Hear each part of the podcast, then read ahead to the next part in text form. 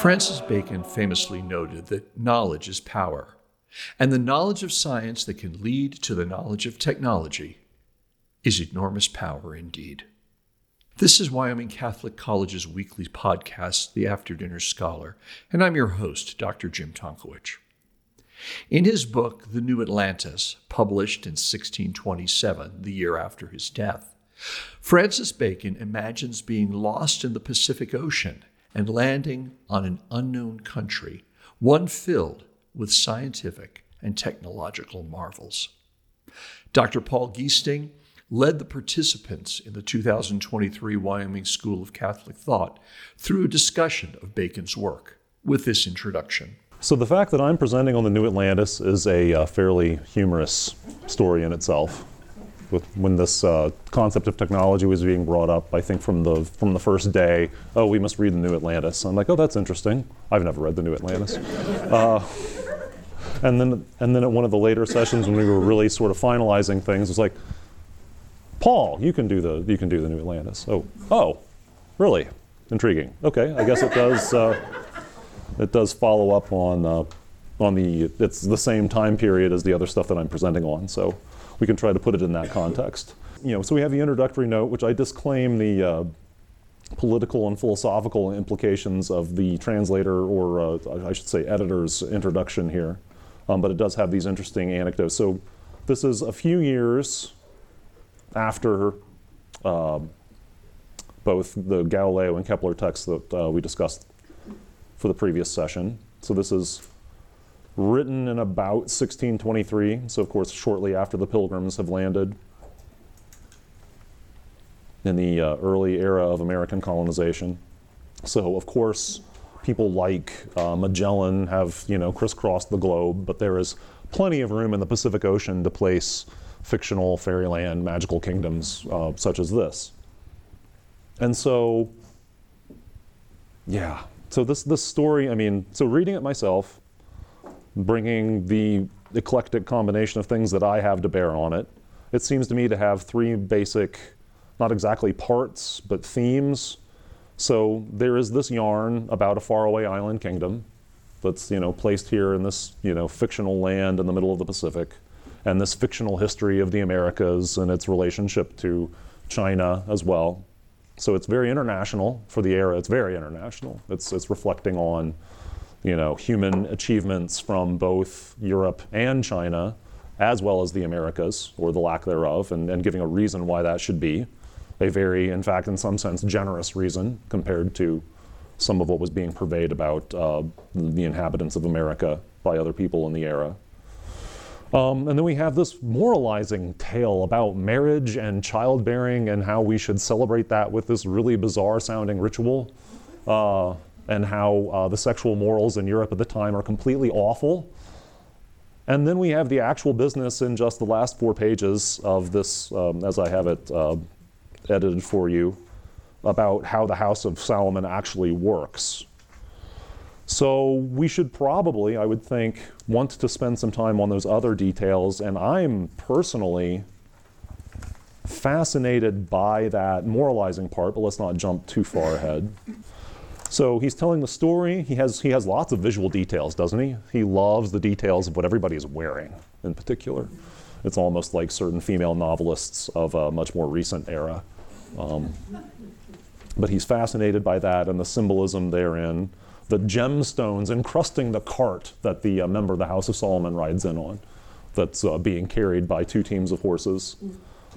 And then, uh, so, the, so, and of course, we have a few of these details about how, okay, as we go through this, right? So we're, we're sailing, it's a, you know, it's, it's just a snippet of a, uh, of a story that, you know, goes back long before Jonah, I'm sure, stories about, you know, disaster at sea. We're, in this case, it's becalmed.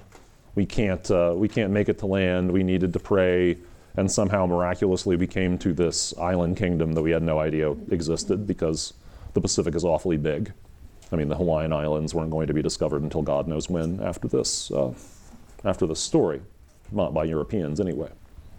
So, and then we, and these, this moralizing element comes in fairly early. And it's, it's fascinating in itself And the more I think about it, the more I think it really does govern how we should think about how we should interpret Bacon's idea of how technology will make our lives better, the way that he couches it in this culture that is clearly, you know, in all these different ways, morally superior to the European culture, to the, and in particular to the way English political culture worked in his era. So he believes it's a great improvement. He presents it as a great improvement that these people have. If we look on page 109 here. So he left us, and when we offered him some pistolets, he smiling said, He must be not twice paid for one labor. I believe Plista was an Italian gold coin. Correct me if I'm wrong there. But uh, something, you know, 20 pistolets would be, oh, it'd be, it'd be just, it's, in this case, he's not giving a number, just some. Um, he must not be twice paid for one labor, meaning, as I take it, that he had salary sufficient of the state for his service. For as I after learned, they call an officer that taketh rewards twice paid. And of course, this, this becomes a theme that he will return to a few times. So that this, this society is, first of all, organized on a different basis than Tudor society is than Stuart society in England is. That instead of an office and, you know, again, uh, allowing for any necessary corrections of my impressions here, but instead of an office being something that, I mean, so the, the office of like, they talked about tax farmers in France in this period. And of course, we had tax collectors, um, as we know from the gospel and the, uh, the period of the Roman Empire. And so they're given a job and they get most of their revenue from extracting payments from people that they are inflicting their job on in some sense. Or, you know, in this case, it's he has been, this officer has been assigned to take care of them, and so they, with their European expectations, expect to need to pay him for this. Whereas the society says, no, this is, this is our job, you know, and we're going to pay you a fixed, steady amount. You don't need to worry about it, and you should not extract they wouldn't necessarily be bribes, but you should not be bribable. You should not be dependent on this sort of tip, you know, in order to do your job. We're going to, we have, we have the stable, organized, and of course, probably very centralized society um, in which this happens, in which this is, this is all in the order that it should be.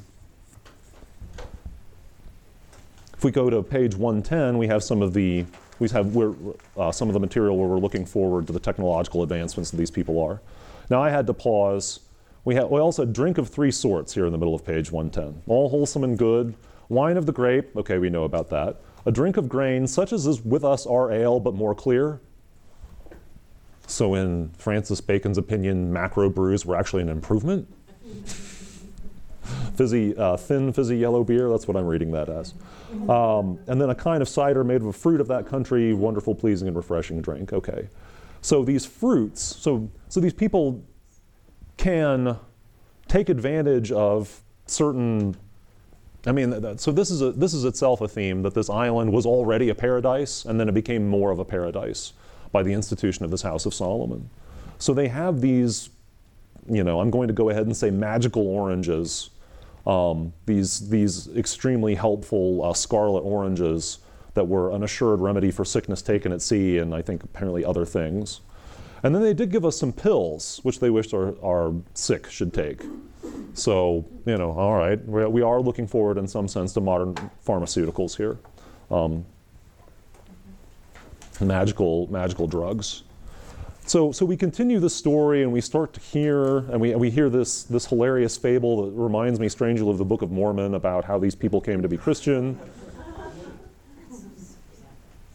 And the, yeah, the, the commentary, um, and the commentary that the, the wise men of this time had, had the specific, um, on, on page 113, we're jumping forward here. For as much as we learn in our books that thou never workest miracles, but to divine and excellent end, for the laws of nature are thine own laws, and thou exceedest them not, but upon great cause. That's an interesting in itself point of view, and, and not one that I, you know, I, I, one that I find very appealing, but not necessarily the point of view that you would need to be need to be a Christian. It's it's a particular outlook on life that you know, that we're very interested in the rules, the natural philosophy, the rules that govern the world and how it works.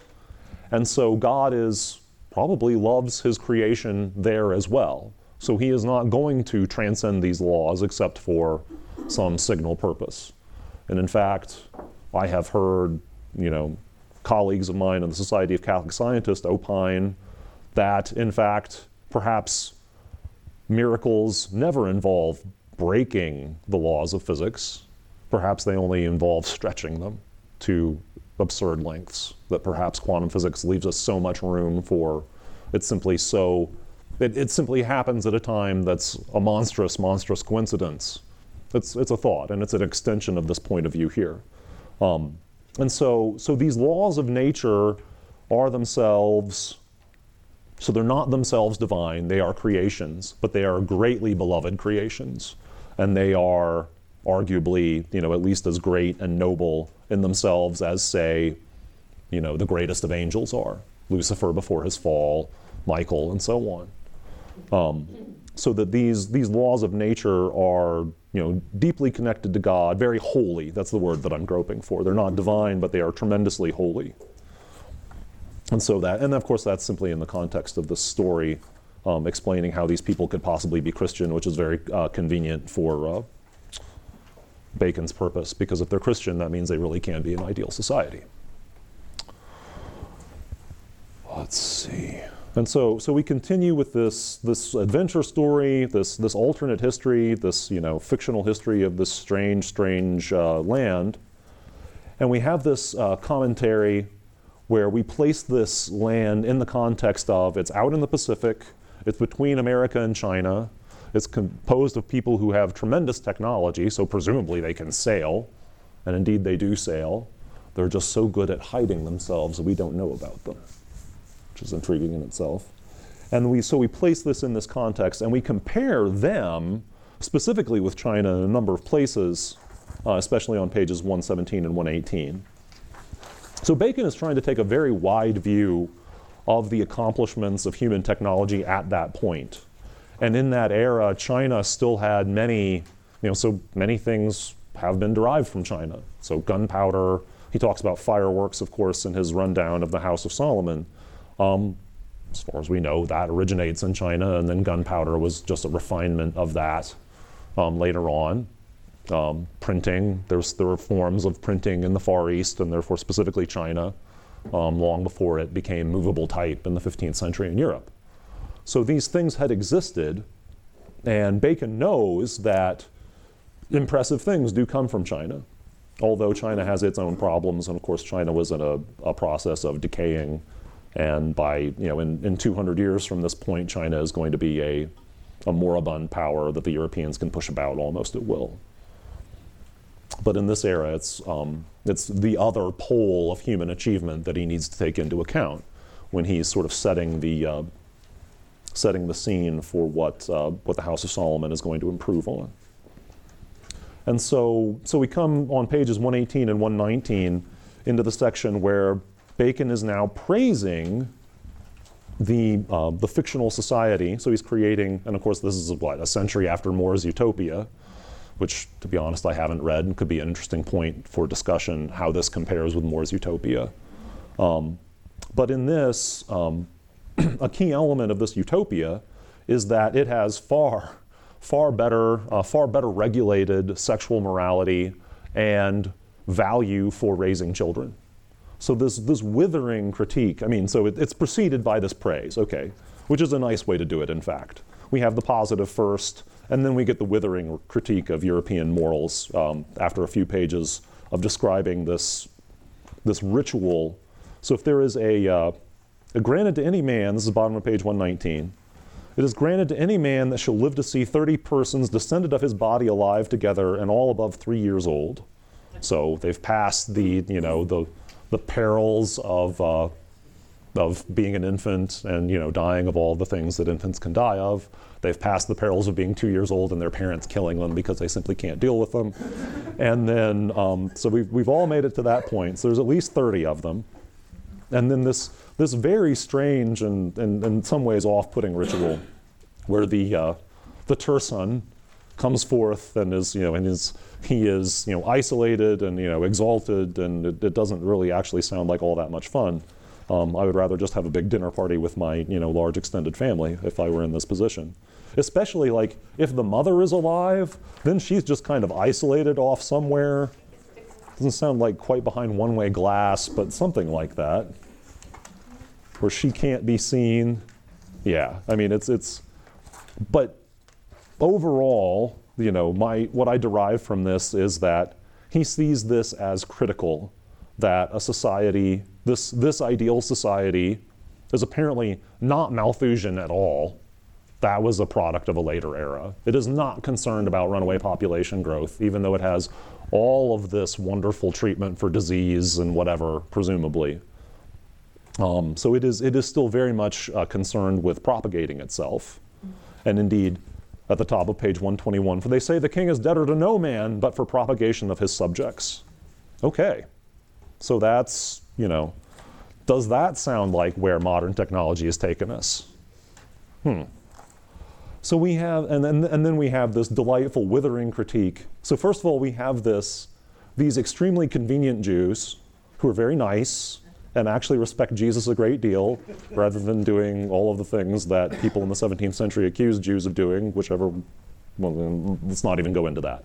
But um, so the so the, so there are these very handy, very nice Jews, and so we get to talk to one of them. And then he, he has this delightful, withering critique of European sexual morality. They say ye have put marriage out of office. And therefore, there are with you seen as the middle of page 123.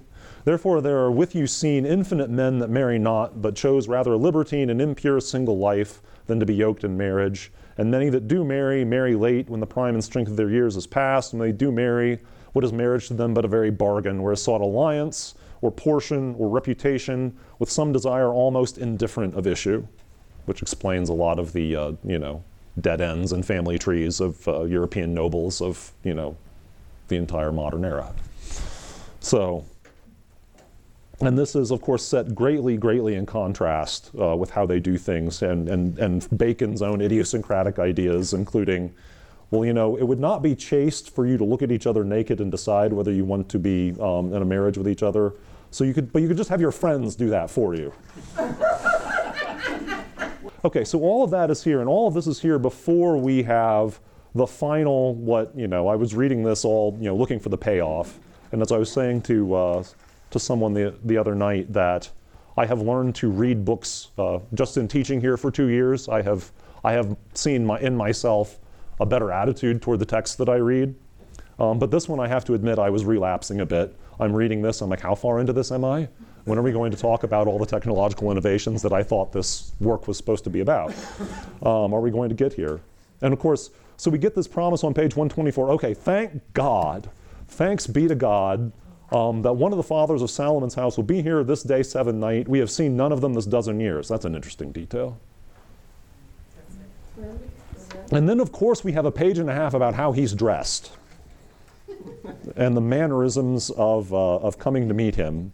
And then finally, at long, long last, on the, bottom, on the top of page 126, I should say, we begin our four, five, six, actually, okay, so there are actually seven pages once we finally get to it there are seven pages of discussion about what the House of Solomon actually does, how it works, why it works. Of course, we have one line about how it works, right at the top of page 126. The end of our foundation is the knowledge of causes and secret motions of things, and the enlarging of the bounds of human empire, which is the practically the identical text that he put in the, the extract from the New Organon um, that we saw earlier, to the effecting of all things possible pretty, pretty brief as far as a mission statement. Um, pretty brief, pretty broad. Um, so, I mean, you can pause there and think, what would he have thought about people, you know, landing on the moon and walking on the moon? That would have been, you know, all things possible. How is, how is that even? I mean, yeah, it's, it's still strange to think of today, however many years, 20, almost getting toward, it's getting toward 20 years after um, or 20, 60. Yeah, I can, I can do math. Seriously, I can't. Uh, when I have my mind on it. instead of uh, just trying to give perspective here. But the idea that we could assemble enough of these combustibles that uh, you know he's describing in, in, the course of this that these people would have had access to, we can assemble a, an enormous tower of combustible items and put enough motion behind it to get people all the way to the orb of Ye Moon, as Newton might say. I mean, it's it's still it still boggles my mind um, that humans have been able to do that and that's that's already it was the case long before I was born, or at least a while before I was born. So so then what do we have? So so this let's pause here before we dig into this. What were the previous sections for? All right, so we've got this magical faraway kingdom. It's also a very it did start out as a um, kind of a paradise, and then it was perfected in some sense or extended. And I missed that on the way through. It is already perfect. Back on page 117. So we're talking about the fictional history of this, of this kingdom. So we have this Solamona, who, you know, conveniently sounds a lot like Solomon but isn't Solomon. And then taking into consideration how sub- sufficient and substantive this land was to maintain itself without any aid at all of the foreigner, being pretty large, and of rare fertility of soil in the greatest part thereof and so on and so forth. So this place was already as good a place as there is on the planet, right? On, on planet Earth. And so, so then we have this um, establishment that then perfects it further, starting from this point of superiority. And what do they, and then they have also this um, tremendous moral structure. They are better than we are. They do not take bribes. They are not going to go to Mexico and conquer it and you know yank all of its gold out of it. They're above such things. And they are chaste. They value chastity, they value family. They value having a lot of children. They sound like they would be great, you know, additions to the community here at uh, WCC or various other places. So, so it's this culture is in the background sustaining this technological empire that's you know exists in secret exists in secret. We have seen none of them these dozen years. So I mean, so so far as I know, if we go all the way back to the introduction, the uh, the editor's introduction that I copied in. So No reader acquainted in any degree, the middle of that introduction on page 106, no reader acquainted in any degree with the processes and results of modern scientific inquiry can fail to be struck by the numerous approximations made, made by make, Bacon's imagination to the actual achievements of modern times. I will be honest, as I went through this and all the way down to the end, I am struck by the contrast between this utopia and anything that's actually come to exist in the modern world. So, are there aspects of this that I see uh, similarities? Of yes, absolutely. But it's couched in this culture of virtue. And I don't think it's coincidental. I think Bacon would probably argue if we could question him about it, and if we you know, read more of the New Organon, you could probably find places that, uh, or his other works, where, that would support this, that would his, state his supportment for the, uh, state his support for this, that of course it would need virtuous, disciplined people to sustain this intellectual enterprise, see it through to completion. And then he has, you know, those these very few places where he talks about how it's controlled. Very few, but they are there. Um, and of course, we'll have to pay attention to that. So what does he? So what impresses Bacon? So what does impress Bacon? So we start out with this discussion of they have these massive laboratories. They have caves of insane extent where they can do all sorts of handy chemical, or shall we say alchemical still in this era, um, transformations and reactions and processes. Then we have towers. And so Bacon is aware that it might make a difference whether we're way below the ground. For, you know, he could speculate that there's probably some sort of difference there. And of course, now we have all sorts of ideas like, yeah, there would be no cosmic rays down there. We would we'd be able to block out things that you know Bacon had no idea existed. And then of course likewise by putting ourselves far into the air, we would get away from influences at the surface, and then I suppose he would be aware that we'd put ourselves more in the way of influences from the stars and the sun. And we have these hermits, hermits for science. We have, yeah, a lot of different kinds of water, a great many kinds. So Bacon has materials, Bacon has the idea of medicines um, and liquids that serve that purpose. We've got a lot of material that's good for agriculture. Food science, there's something that may have kind of gotten away from us, hasn't it? Um, we can do all of these things to make foods taste better. Yeah, and maybe attract us to foods that aren't necessarily the best for us, but uh, that doesn't seem to be uh, anticipated there. We have supplements to make the flesh of men's bodies on page 128 sensibly more hard and tough and their strength far greater than it would otherwise it would be, presumably handy for warriors. Maybe Achilles had some of that stuff. But yeah, and more liquors. So he's very interested in all of these materials that we can make for all of the different purposes you can put materials to, um, whether to eat or to apply to ourselves or to use to medicate ourselves, and or to make things from. And he's, yeah, I mean, this is somewhat repetitive and you know kind of goes back and forth. There's some categories starting on page 129. I put in the margin several categories. So there's several lines about the different ways they can manipulate heat, um, a number of ways in which they can manipulate light, a number of ways in which they can manipulate materials, which harks all the way back to the first uh, discussion back on page 126 about new artificial metals and so forth. A great many ways in which they can manipulate sound, smell, and taste, so all of the senses. And then they can manipulate motion, which involves military technology, although these people don't seem to have anyone that they need to be at war with. But, you know, who knows? Pizarro or somebody could come sailing up and they would need to be able to defend themselves, just as uh, Aristotle was talking about. And then, so at the end of all of this, and all these ways in which they can manipulate the senses, at the bottom of page 130, and surely you will easily believe that we have so many things truly natural which induce admiration, could in a world of particulars deceive the senses if we would disguise those things and labor to make them seem more miraculous. But we do hate all impostures and lies, insomuch as we have severely forbidden it to all our fellows, under pain of ignominy and fines, that they do not show any natural work or thing adorned or swelling, but only pure as it is, and without all affection of strangeness.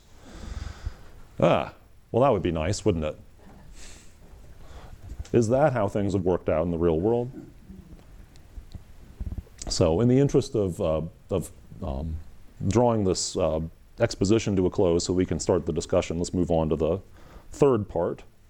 So, this is a fascinating, brief rundown on page 131 for the several employments and offices of our fellows. Okay, so there's only so many tenured faculty positions here. there are exactly 36 tenured faculty positions. 12 of them have to sail around and uh, basically, I'm not going to say steal, but I'm going to say steal um, insights from other nations. And we call them the merchants of light. That's so delightful. I mean, the, the names that he gives them are so incredibly strange. So let's not focus on that specifically unless you want to in the discussion. Um, but so we collect the experiments in books, the experiments of material, mechanical arts. So these are just collecting.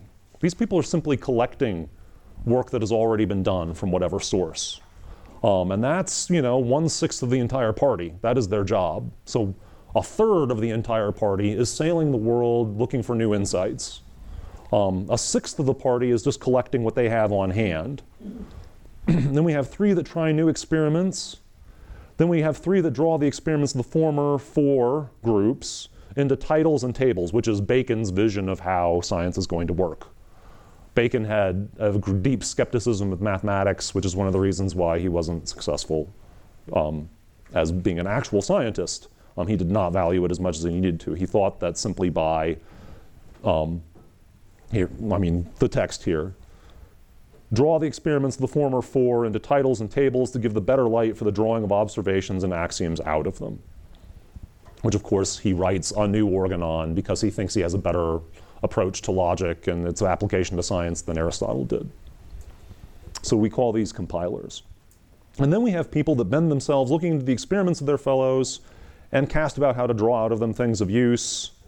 And so, so, so then we have people who then look at the results of existing experiments, design new experiments, perform the experiments, and then you know another group that interprets them with a different approach. And this, so Bacon does an interesting amount of justice, certainly for 1623, um, to the fact that science is a is itself a discipline that requires a lot of different um, approaches. So I alluded to that before. Um, Eisenstein's discussion of how Copernicus served just, he simply served a different purpose than Brahe did. Astronomy requires, yes, looking at the sky right now so that we can see what's there right now and looking at it as precisely as possible, but it inevitably involves, I want to know what was happening 3,000 years ago. Because the changes that happen in the heavens happen on that time scale. They simply do. Um, we, need to be, we need to be looking at the writings of the ancients. And so that's a, and that's a different skill set. That's being a linguist. That's being a paleographer of sorts. Um, being able to, you know, to, to wade through ancient texts and sort out, does this mean what I think it means? Or is this, you know, someone's name being mistaken for this person's name and this era for this era? Because I need to get the dates right. Well, you know, it's a whole different skill set than building an instrument, observing the heavens, and doing it as precisely as possible, and then finding new ways to report the data.